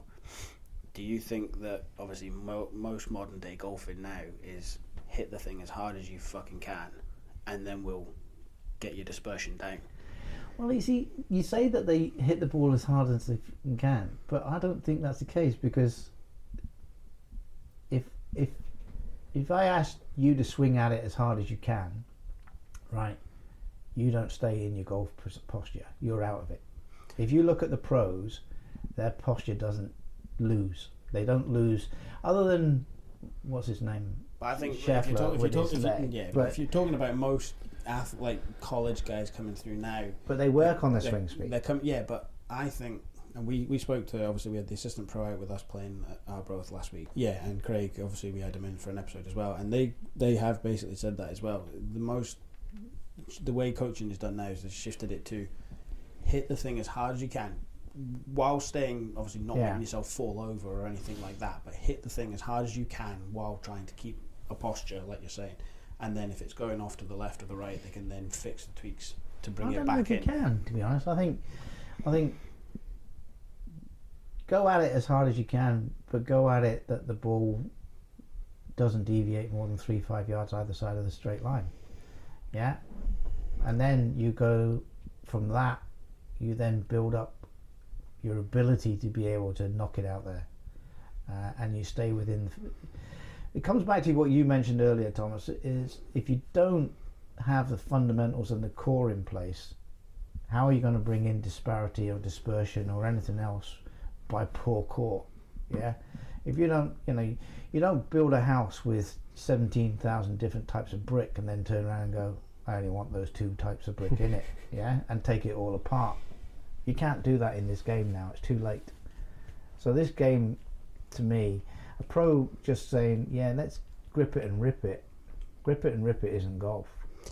Yeah, but the, I think Grip it and rip it is. I think you're getting stuck a little bit in how you coached. And No, no, no. I think In your era, because I think a lot of them, even the pros now coming out there, like even Cameron Young, obviously one of the longest hitters on tour. He said that's exactly how he did it. He was taught I'm how to hit the ball as but- far as he physically could, and then But look at the bring wastage. it into a Look at the wastage. For everyone that makes it, seven and a half thousand don't. yeah. But that's Right, but That's, seven and a half thousand more. I would rather seven and a half thousand enjoyed the game. You get a kid on a golf course and teach him how to swing a golf course, or swing a club that he goes out and he makes two pars in nine holes, not goes out and blast it and say, "Yeah, I knocked it 250 yards." Yeah, did you get a four? No. Yeah, I think there's room for both of it, but I think I think there's a meld. Of, I think when it. they're start, I think when they're starting now, they want to teach them because the way the game is gone, it's a more or less, it's a bomber's game. Yeah, You- but it's you- not going to be. Well, that's if they bring the ball back. It doesn't make any difference if they bring the ball back. I think. Look, that- I think they're struggling to lengthen courses anymore. So I think they will narrow golf courses up. The, and you look at of all the ability of the golfers that when they go to tight courses, they can't produce. The, the, the- you know, and there's a prime example. I can guarantee you one one way. uh, Right, every Ryder Cup in America, the rough is non-existent. Why? Because they're bombers. The dispersion's crap. It's all over the place. Look at the shambles. I love- I a love couple of how- years ago. eh? I love how we're um, saying crap, but it's it's still much better than what we could produce. But yeah, Yeah. in terms of their, their Yeah, level, yeah. right? And yet you've got the Europeans going out there. They hit out most of the fairways. They don't run out. Whereas the pros in America, they're all over the place. They come here, narrow it narrow it, tight fairways. You've got you've got the exceptionals, you know, that will you know. I, the one I'm looking forward to seeing come back into golf is Fowler. Um, Yeah. And He's on his way. He's, he's Yeah. almost in the top fifty after Yeah, he's exactly. He And- was T fifteen last weekend, so he's he's. and I hope to he gets an invite to Scottish Golf, the Open because you know he he's, loves, he he's loves a, coming to Scotland. but he's a winner of the Scottish. Was it not Open. confirmed the other day, actually? He's going. Is he? I think so. I hope so because you know he came he came to play in the Scottish Open long before some of the pros from America did, and he won it as well, and and he won it convincingly. But he always went with that ethos because it's the week before the Yeah. Open. He came to try and get used to links golf, and obviously the fact that he would win the event is a massive bonus. Yeah. But he came to try and get to grips with weather conditions. And there's another playing one The that shots that you you you, probably need don't- for the Open. You don't hear this name now, but you used you it was Peter Uihlein. Now, Peter Uihlein's parents turn around and says, "Go and play golf in Europe. Don't play golf in America." You hear his name quite a bit on the LIV tour, by Yeah. the way. He's had bombs at the minute as well, by the way. But Holy his shit. parents initially they sent him to the European tour, right? Because he had to play different golf courses. They To be weren't fair- set up soft. As much as we hate him, Patrick Reed did that quite. Yeah, he I came know, yeah. across a little bit, and Kitayama's another one. He played Yeah. practically almost all his golf last year on the DP World Tour. Yeah. So you, you look at it in that respect, and, and the guys that come over and visit to play, you know, they're giving it, man, these greens are so hard and firm, you know, your fairways are tight and everything. Yeah, well, welcome to the home of golf. Yeah. Links golf, yeah. Well, not links golf, home of golf in i.e. Europe. Well, Scotland, yeah, Yeah. yeah. So yeah, it is what it is. Even Parkland Scottish golf courses aren't set up for high floating soft greens or anything like that. They're not that way. They're not set up. They are in April, May because they've had the weather, but they, Mm. they're not in the summer. Yeah. Right, I'm done with my roasting. I'll take that. Um, Well, I, th- I thought it needs to be mentioned the fact that I nearly killed you in the driving range. Uh, we're talking about obviously, starting out. yeah, starting out and you getting me into golf. Um, Was that the one that hit the roof? yes, I think it was one of maybe many. I think, uh, but this one missed you by a fucking ball here. and the look as you turned around and looked at me, I thought, put the golf club away, get your bag and go. the look you gave me, I thought, oh god. I was just thinking, how the fuck can you get a driver? and that's with you telling me you hit it smooth as well. Swing easy. You didn't have a swing easy back then. No. You may have felt it was a swing easy, but it wasn't.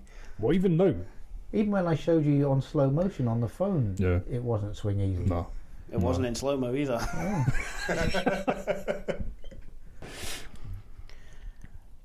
Uh, I'm just looking over the notes of what we've got to talk about next. Uh, I'm going to shut up because it's Gareth's favourite topic. So yeah, Yas Links, I've played it there once. Um, you are playing it again this year coming up. Yeah, But a golf course that you enjoy playing. Yes, very much so. Um, I would like to play it in a similar condition to the pros. Um, and Where to be honest, I think it's getting there. I think it is getting there. The first year we played it wasn't anywhere near as good as um, it was the second time we played. They've done a sub- extensive amount of work, and I think the pros and the European, I'd say the Sky presenters, you know, for them to say it's probably one of the best ever golf courses they've seen on the tour just speaks uh, Volumes. volumes for the work that has been put in by the staff there. And uh, yeah, it's great. So, obviously, you getting to play Yas a couple of times now. Is it three times you played it or two? this will be my third. so this time. will be your third year. Yeah. So, what is it involved in? What's like? How did it come about? Well, my first time was uh, a, a good friend of mine, Wayne Gates, was working for British Aerospace. In uh, he said, "Come out for a week's holiday, bring your clubs, because someone might drop out and you'll get a game." So um, about three, four weeks before I was due to fly out. He says, "You're in." uh, one of the one of the teams needs a player, and they're gonna they've asked you to play for them. So I went there and played. Then the second time I went out, I was actually working for. It was just ironic, really. I wasn't working for British Aerospace, and then I was working for British Aerospace, and uh, we go out for the second time. Uh, it's got to be one of the most expensive weeks of golf I've ever had in my life. Especially last year. Exactly. that, that was that was it because I took the whole family there. Yeah, It was great. it was great for them. Yeah, they had an absolute whale of a Come time. on, don't lie. You got great time with the grandkids. And Yeah, the pool and that. You had fantastic. Yeah, it was good fun. And uh, I'm still depressed, I'm not going to lie. yeah, but you're only depressed because you hit that one great wonder shot on that par three. Well, Just you know, stayed in. yeah, Water right. Just stayed in. yeah. What? No, no. No, no, sorry, I wasn't there. The, Nah. yeah, yeah, You were, that you were about three. 10 feet from the pin. Yeah, that's right. No, yeah. the other one you're thinking of is the eighth when you thought Bing, were bing, bing, bing, yeah, bing, yeah. in the stones, in the stones, in the Yeah, stones. professional. Fuck that. But we're still in play though. Yeah, yeah, both, couldn't in, believe both it. in the Couldn't you fucking believe it? Bounced Yeah. down in the bunker. Yeah, Yeah, I'm still. That was like, like I, I came back from a holiday and and for a rented set of golf clubs as well. actually what did I have? Rogue, Yeah, Rogue irons. epic. Yeah. It was an epic flash Yeah. driver. Yeah, Rogue, Rogue irons, wedges bar. Jaws. Or One, were they- were one of them was a Jaws. One was a Jaws, and the rest of them would have been the. Uh, oh, what did they have before the Jaws? It was the um, MDs? Mack Daddies?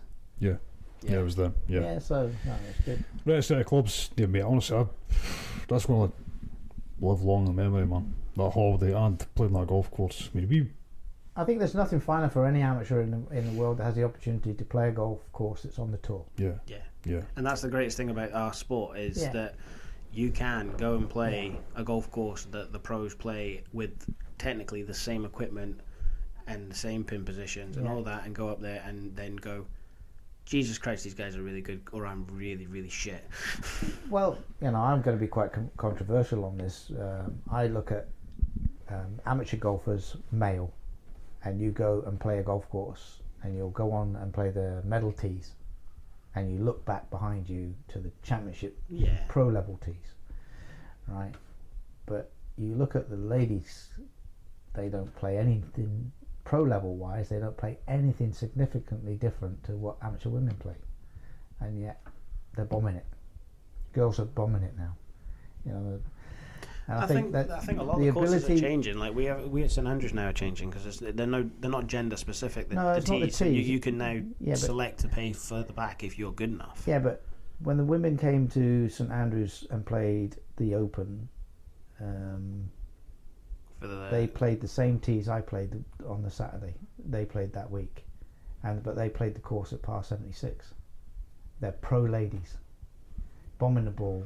Yeah, but that's not necessarily down to the women themselves playing the game. That's but down that's to the level that that's down to be. those above them that are running it and organising it. And No, but if you if you if you look at a guy that wants to turn pro, that level he's got to he's got to jump to overnight. Yeah, if a girl does that, the level of jump is negligible. I wouldn't say it's negligible, Oh, but it it's, is. it's, it's. I think as well you got to put into how much money is in either side of the gender sport, and in all areas of sport, not just golf. The male sport is far more financially backed. No, therefore, I, I tell therefore you, leaps in standards because you've got access to coaching quicker. You've got access. It's a harder fight for women to get into the game. I don't disagree with you, but why, so I think that's I look why. at I look at an opportunity missed, and and, and when Annika Sorenstam and Stenson brought that event in two three the, years ago, the mixed pairs. the mixed Yeah. the mixed groups, the sixty girls Mhm. against the sixty guys, and the one area that they missed it was, and I go back to a statement by Charley Hull when Charley Hull said, "Give me a seven iron on any on any course, and I'll knock a seven iron inside any any guy." Yeah. Now in that competition, and I hope they someone hears this and it ripples. Why aren't the four par threes all off the same tees? Why do you have to have a, a, a guy playing a, a 185 and a girl playing 150? A girl, I, I think there's nothing greater. And it would happen more consistently, I think, to see a girl standing on a par three, 185, knocking a lower bladed club inside a guy who's hitting an 8 or a 9 iron. And that goes to me to show a better ability of ball striking. Yeah. So let's let's let it happen. Get the money right, get it right. That's definitely what should be happening going forward. But let's start seeing the transition to holes that are 380 yards. Girls can hit, no problem at all. Par threes for definite. Let's start equalising up the courses a little bit in those kind of competitions. Yeah, well, look at it. I mean, the women's game is going to get a bit of investment soon. If anybody's seen the news yeah, yesterday from uh, a certain other tour, LIV, yeah, Greg Norman's talking about. yeah, definitely. He's had phone calls, he's had meetings. There's female competitors out there that have been asking the questions. But I think they should. I think what they should be doing is they should try and do the thing that the DP World Tour and the US didn't do. They should be saying to invest in ours and let's take events into your countries, so that they're the tour. Is, you don't take elite golfers in the ladies out. Yeah. You put the money in and let them have them visiting and playing in their countries. The European Tour girls are doing that now. They have six or seven events in Europe, in in Saudi Arabia and the- Qatar and Ar- like so. Aramco. Aramco. Yeah, So you don't take them out. They should have done the DP World Tour and the US should turn around and says, don't give 200 million to this and 150 million to that. Invest 500 million in each of the two tours, Mhm. and you'll get six or seven events in your countries, and then progress it. And each tour wouldn't have lost the players that we lost, and we wouldn't have the debacle going on that we've had. yeah, we'll carry on. I think I don't disagree with what you're saying there at all. I, but I think, unfortunately, with the characters that were involved that would have needed to sit down and have these conversations, their egos were never going to allow that to happen. Yeah, it should Jay, have Jay, to Jay, though. Jay Monahan was always going to sit there and say no, because the the changes that the PGA Tour has made since lives. yeah, but that's a creation total. We're, nev- we're never going to come into effect. But Mohan said he did a 180 on what he said. Yeah. We don't need to change our tour. We're very, very strong. They've all they've all adds- made a 180 change Yeah. on what they exactly. said at the and start. And then he, bring, he, you know, brings on 200 odd million dollars into his tour for Yeah, elevated and events. then some key events where the minimum prize money is going to be all this, and then he's Yeah. just he's been nailed for it, Yeah. you know, and rightly so. He's been nailed. so is for it. McIlroy though as well. Yeah, Yeah. but they have what they have, and he's he's done a slight U-turn on some of his statements as well. Yeah, he's come. He's tried to go back, but he was also told as well by so, like people close to his management, your mouth is moving far more than it should be on this topic. Yeah, but he's picked. He's been picked to represent them in in a, a committee level, hasn't he? So Yeah. he's got he's he's got But to do what he does. But at the end of the day, he's got things to sort out within his own golf. Yeah, he's making an ass of it at the minute, is he? Let's be honest. Well, I think you know. I, I think He certainly hasn't come out well with obviously what happened with the immediate uh, Withdrawal. elevated elevated event after the M- Masters, not turning up to it. But Like we said last week, the three million Yeah. in his pocket's not a big deal, is it? So, yeah. So, most recent role, obviously, we said you worked in Saudi and that for a couple of years. You've um, come back to your home, and you're now working at Kingsbarns. You touched on it, obviously, the role that you do, operations, all the rest of it. What was a job in golf before retirement always on the cards? yeah, it was always something I looked at, Yeah. and obviously there's around here the opportunities to op- operate in golf, you know, through tour companies or through golf operations at some of the prestigious courses. You know, Kingsbarns is absolutely fantastic. There's a new course down the road, Dumbarnie. You've got, um, oh, it's been mentioned again. Don't cry, don't cry. and then there's obviously um, the links. You know, the opportunities there. They're there, so you'd be stupid to not, if you want to be involved in it, not look to get involved. Yeah. Uh, I've been very fortunate. Um, Steve Martin and Gary Forrester were very good to uh, sit me down and give me a chance. And it's, I've got to say, I enjoy getting dressed to go to work. It's absolutely fantastic. The scenery up there is great. The golf course is absolutely phenomenal. Uh, 22 years old now. It's inside the top 10, I think. Yeah. Um, I think when we did it, it was around about seven. Six or seven, seven, seven, yeah. yeah, Seven, yeah. And It's uh, in my top three yeah. comfortably. The golf courses I've played. Yeah, it's but but the course is you know, Innes the greenkeeper, head greenkeeper is absolutely fantastic. The course, you know, the greens, you, You come back, your first day you're opening, and your greens are running at 10.7. Three weeks later, they're running at 11.5. You know that that opportunity on on what you could say, you know, like 22 years isn't old, isn't young, but it's engulfing golf. Yeah. Yeah. You know, it is. But the work they've done up there and the owner, um, Art, fantastic job. Absolutely brilliant. You know, the, the course doesn't have a membership. No. So on because it doesn't get a membership, it gets a bit of criticism because of its price. Whoa, whoa, whoa, wait, wait. What, it doesn't have membership? No. No, doesn't like have- Dumbarnie. Dumbarnie is it's a non-membership golf course, so you go, you pay your fees, and that's the only way you can play the course. So there's no like you, you like we're obviously here with St Andrews. Obviously, never knew we're both, we're both members, so No, you, no we can get you there. on. For I love with the way Barney less. again. I thought it was. No, but it just has it just has correct character Yeah. categories. Yeah. So you know, there's a Scotland rate, there's a Fife rate, there's a links ticket rate, there's a, uh, a visitors rate, there's a junior rate. They have all of these different categories that you can get on and have an opportunity to play. but for most, But for most, you know, it's back to what you said. It's set at a level that, and is a little bit unattainable for well, some. for some, but you look at as well, it has a replay limit as well. So if you look at two rounds on there with its replay limit, it actually works out cheaper than some of the other courses to go and play them That, twice. again, but that's if you can. If you're for some guys, if they're coming up to play it, they're coming up for a couple of days, and Yeah, you are. You- chances are that they're not going to have the, the ability to come back and play. But I'm not I'm not trying to take anything. No, but I think if you've got a bucket list golf course, if someone turned around to you and said, "If you can give me 500 quid, I'll take you on Augusta tomorrow," you'd bust a ball. Bye. put You'd put 500 quid to one side.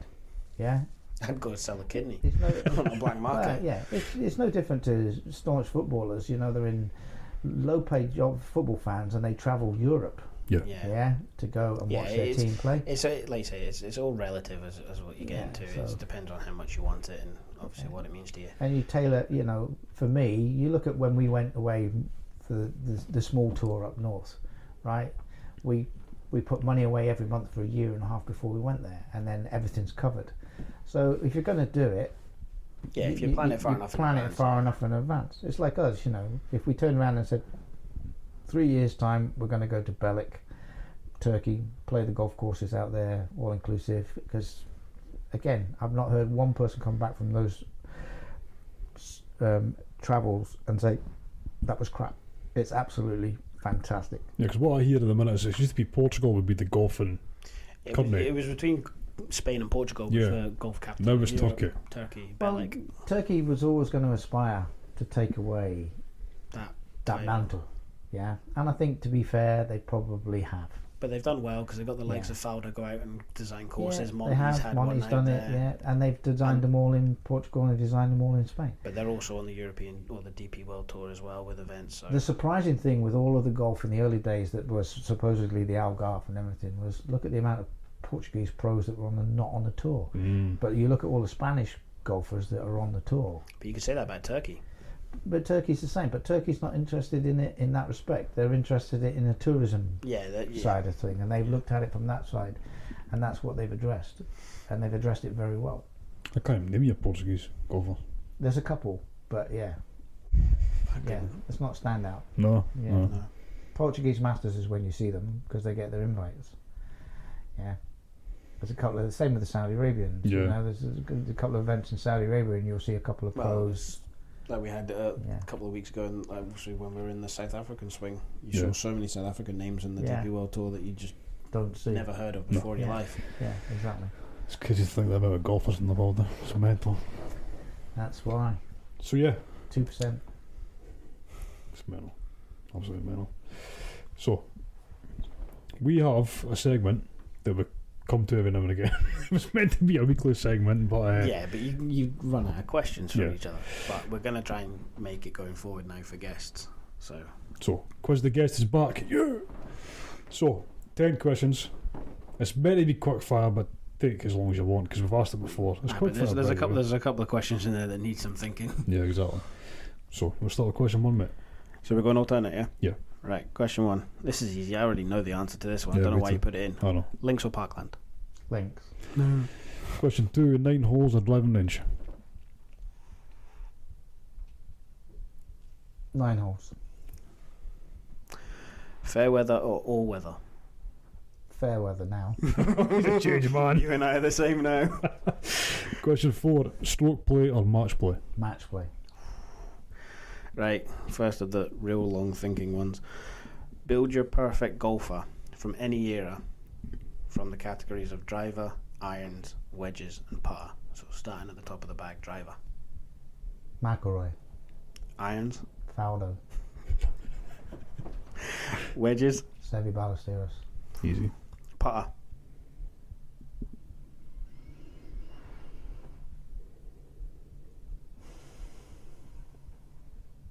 Oh, I can't think of his name now.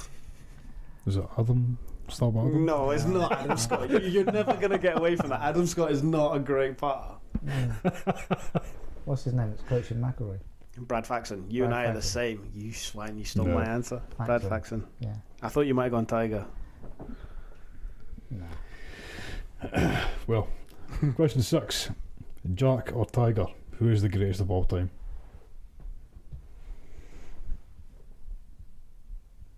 He's wants to follow, is he? Nah, nah, not at all. I, I have to say, um, for me, it's Tiger because I think Jack was great, but you don't look at if if you look at television coverage and Jack wasn't in the top thirty, you never seen him on the golf course on the TV. Right. It didn't matter whether um, Tiger Woods was the last last player in the in the field. Television would still cover him playing his shots. But- and what he's done t- to the game, taking it to a level. Yeah. Um, He was the right person at the right time because the game. yeah.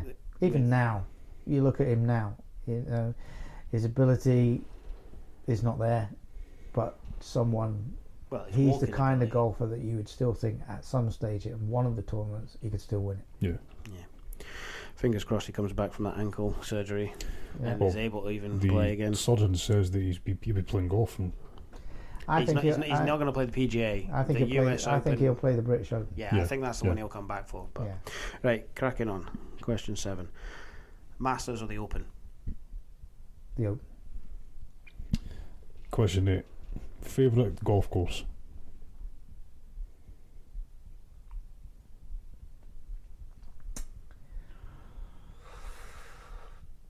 Dornoch. Oh, Peach. Okay. That's on our list, by the way.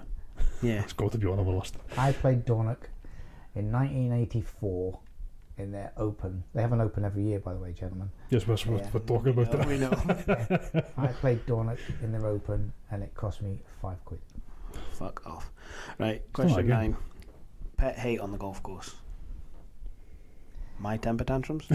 No, no, no. They don't, think. exi- they don't exist that much anymore. Well, I would have said prior to the new use of the app, people using phones.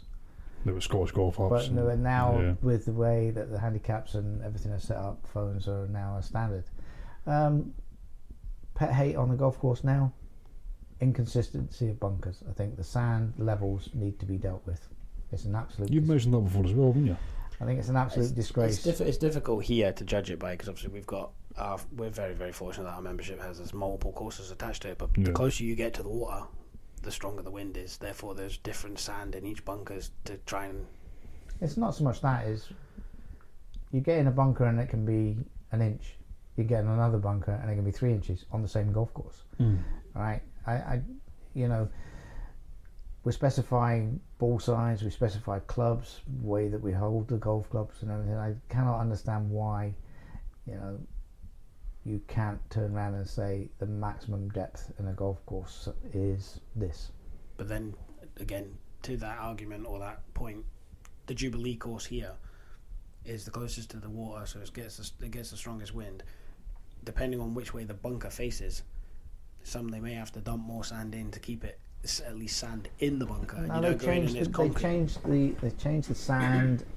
They changed the sand for that course to stay in the golf in the, in there, but they put more in it, um, just so that they didn't have to go out. I remember when I did my HNC in greenkeeping, when I worked for two years under Walter Woods on a voluntary basis. Uh, my first job was a shovel and a, uh, a rake at 5:30 in the morning out on the old, and you redistributed the sand and then raked it accordingly and if it wasn't good enough, you went back out and did it again.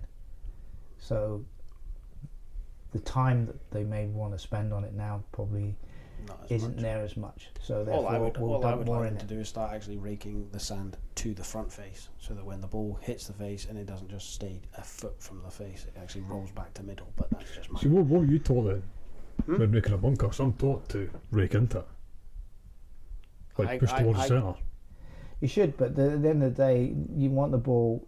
You want the ball to have the opportunity to to do that. But at the end of the day, that's not how people rake now. No, no golfer gets the opportunity to learn how to rake a bunker if if they rake it, if they rake it. Look, 'cause the pair you've always told me I was rake in. Sort of Yeah, the centre of the bunker itself, eh? But like you say, people aren't doing that, eh? anyway.